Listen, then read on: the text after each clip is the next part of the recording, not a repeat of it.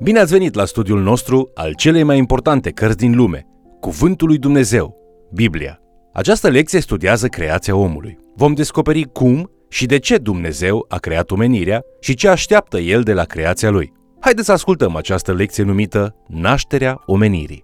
Această lecție studiază ce are de spus Cartea Genezei despre nașterea omului. Când studiați creația omului, întrebați acest lucru. Ce trebuie învățat despre intenția și scopul lui Dumnezeu pentru om? În primul capitol din Geneza găsim descrierea creației omului. Apoi Dumnezeu a zis să facem om după chipul nostru, după asemănarea noastră. El să stăpânească peste peștii mării, peste păsările cerului, peste vite, peste tot pământul și peste toate târătoarele care se mișcă pe pământ. Dumnezeu l-a creat pe om după chipul său, după chipul lui Dumnezeu l-a creat. Bărbat și femeie, El i-a creat. Dumnezeu i-a binecuvântat și Dumnezeu le-a spus, fiți roditori și înmulțiți-vă și umpleți pământul. În Geneza, capitolul 2, cu versetul 18, Domnul spune, nu este bine ca omul să fie singur.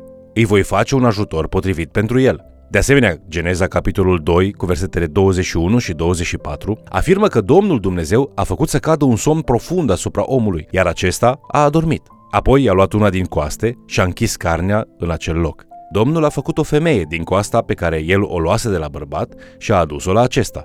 Din acest motiv, un bărbat își va părăsi tatăl și mama și va fi alăturat soției sale și vor deveni un singur trup.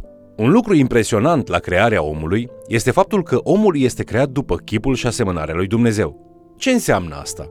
Biblia spune că Dumnezeu este Duh și nu are un corp fizic, astfel încât această asemănare nu se poate referi la corpul unui om, ca și cum omul ar arăta ca Dumnezeu. Deci dacă nu este o asemănare fizică, la ce se referă? Contextul istoric al celor care au primit prima dată aceste scripturi ar putea ajuta în această privință.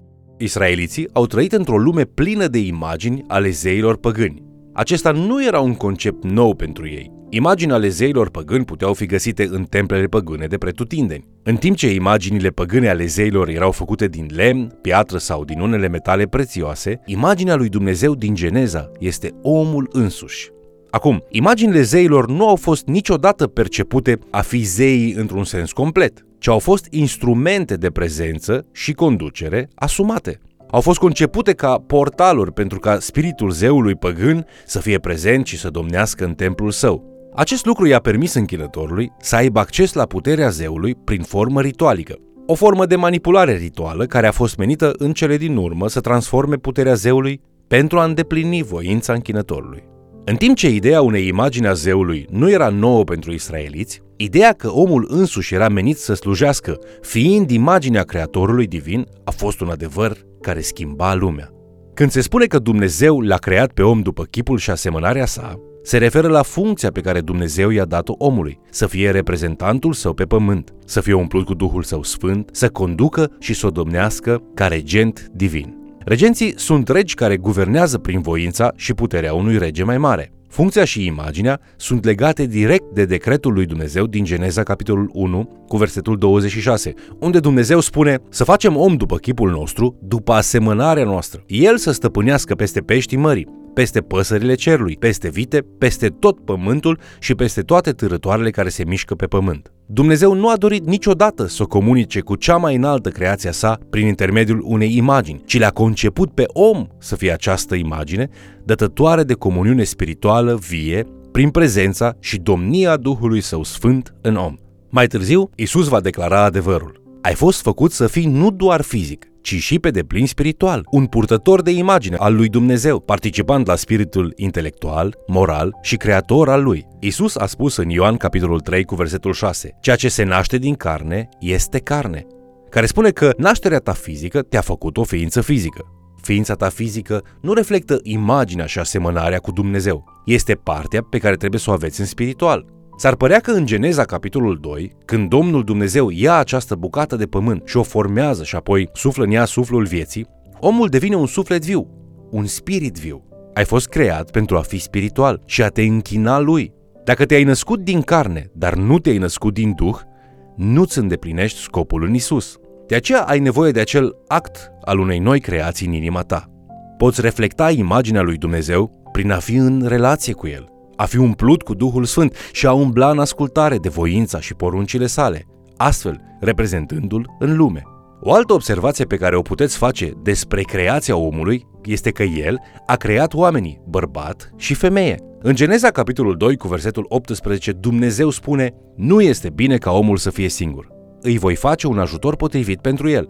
Aceasta înseamnă că femeia a fost creată ca o completatoare. Dumnezeu a făcut-o pe femeie să completeze bărbatul și să-l facă întreg. Când Dumnezeu îi aduce pe bărbat și pe această femeie într-o uniune sexuală angajată de-a lungul vieții, acel bărbat și acea femeie sunt uniți într-un singur trup și devin un întreg împreună. Doi devin unul. Dumnezeu l-a creat pe om, bărbat și femeie.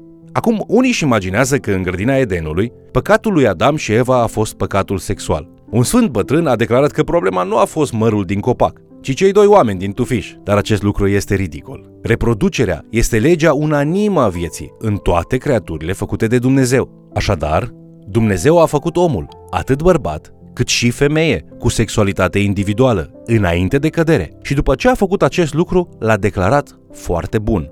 Toate lucrurile pe care Dumnezeu le creează înaintea omului le declară bune, dar atunci când creează cuplul unificat sexual îl numește foarte bun. Aceasta înainte de cădere. Când Dumnezeu a adus acel bărbat și acea femeie împreună, El a adus la existență cea mai importantă instituție de pe pământ astăzi, familia. Planul lui Dumnezeu a fost atunci când El i-a făcut bărbați și femei să ia două persoane și să le aducă împreună într-un parteneriat, astfel încât să poată deveni părinți.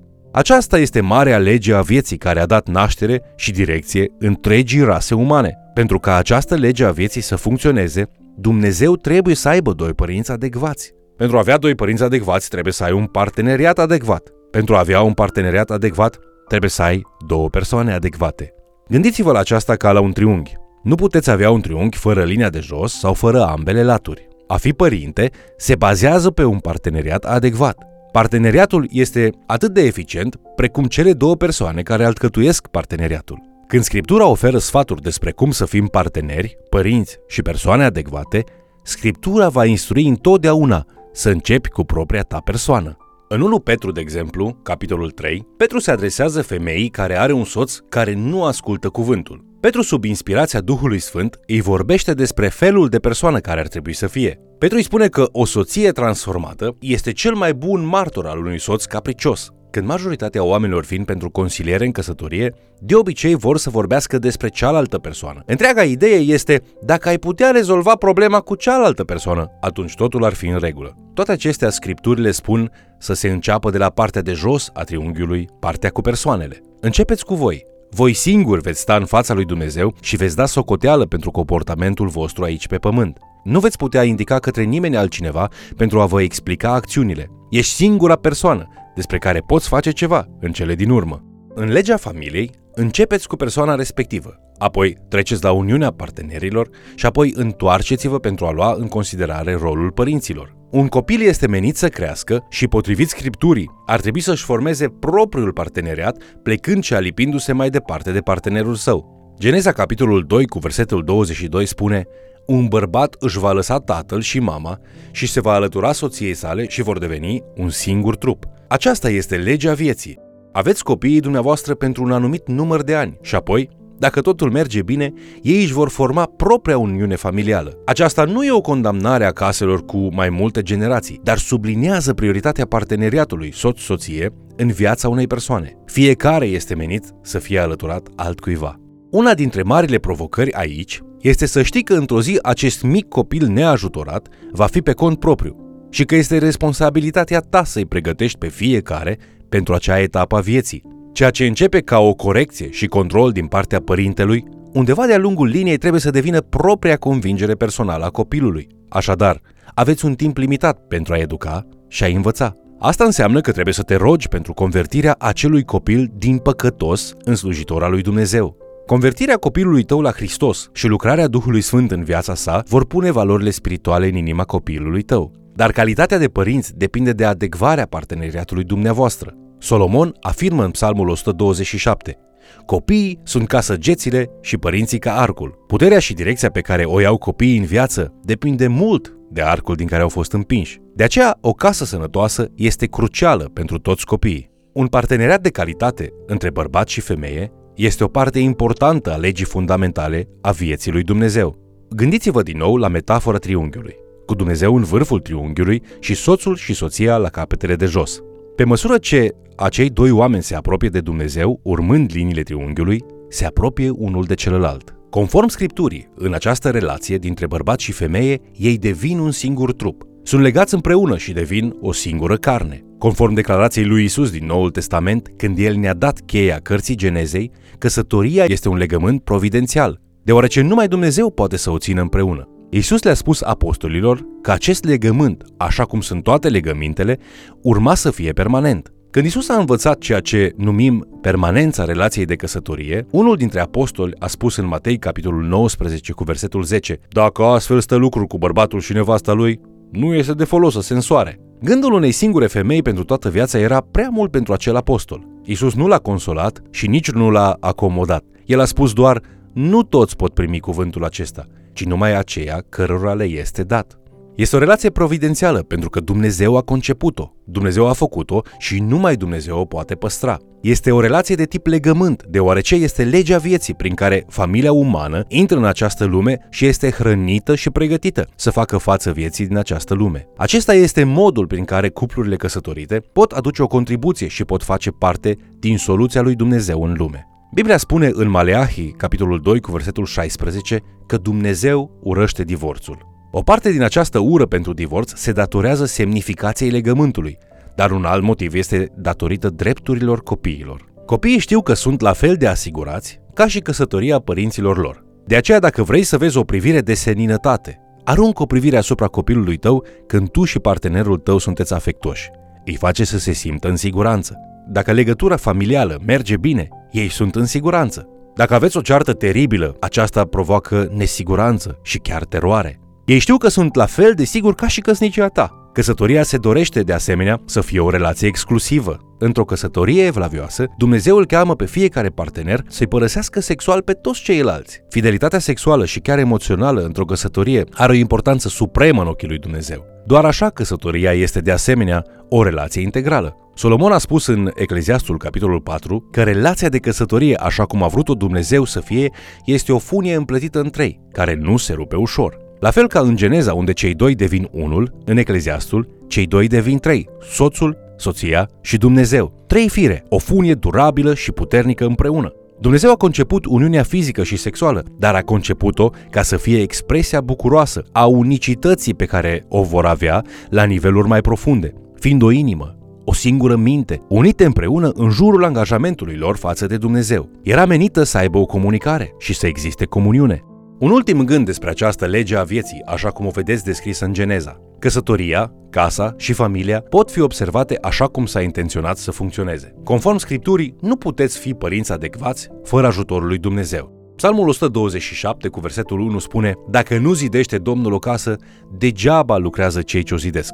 Dacă nu păzește Domnul o cetate, degeaba veghează cel ce o păzește. Degeaba vă sculați de dimineață și vă culcați târziu ca să mâncați o pâine câștigată cu durere. Iată o replică interesantă din același psalm, căci prea iubiților lui, el le dă pâinea ca prin somn. În somnul prea iubiților lui, când devii pasiv și le liberezi pe el și îți pui viața în mâinile lui pentru a domni, minunea minunilor, el îți dă odihnă. Solomon spune că Dumnezeu le dă prea iubiților săi capacitatea de a fi părinți adecvați atunci când ei își întorc copiii către el și îl lasă să le construiască familia. Pe scurt, nu puteți fi părinți adecvați fără ajutorul lui Dumnezeu. Biblia spune acest lucru prin cuvintele lui Isus în Evanghelia după Ioan, capitolul 3, versetele 6 și 7. Ce este născut din carne este carne și ce este născut din duh este duh.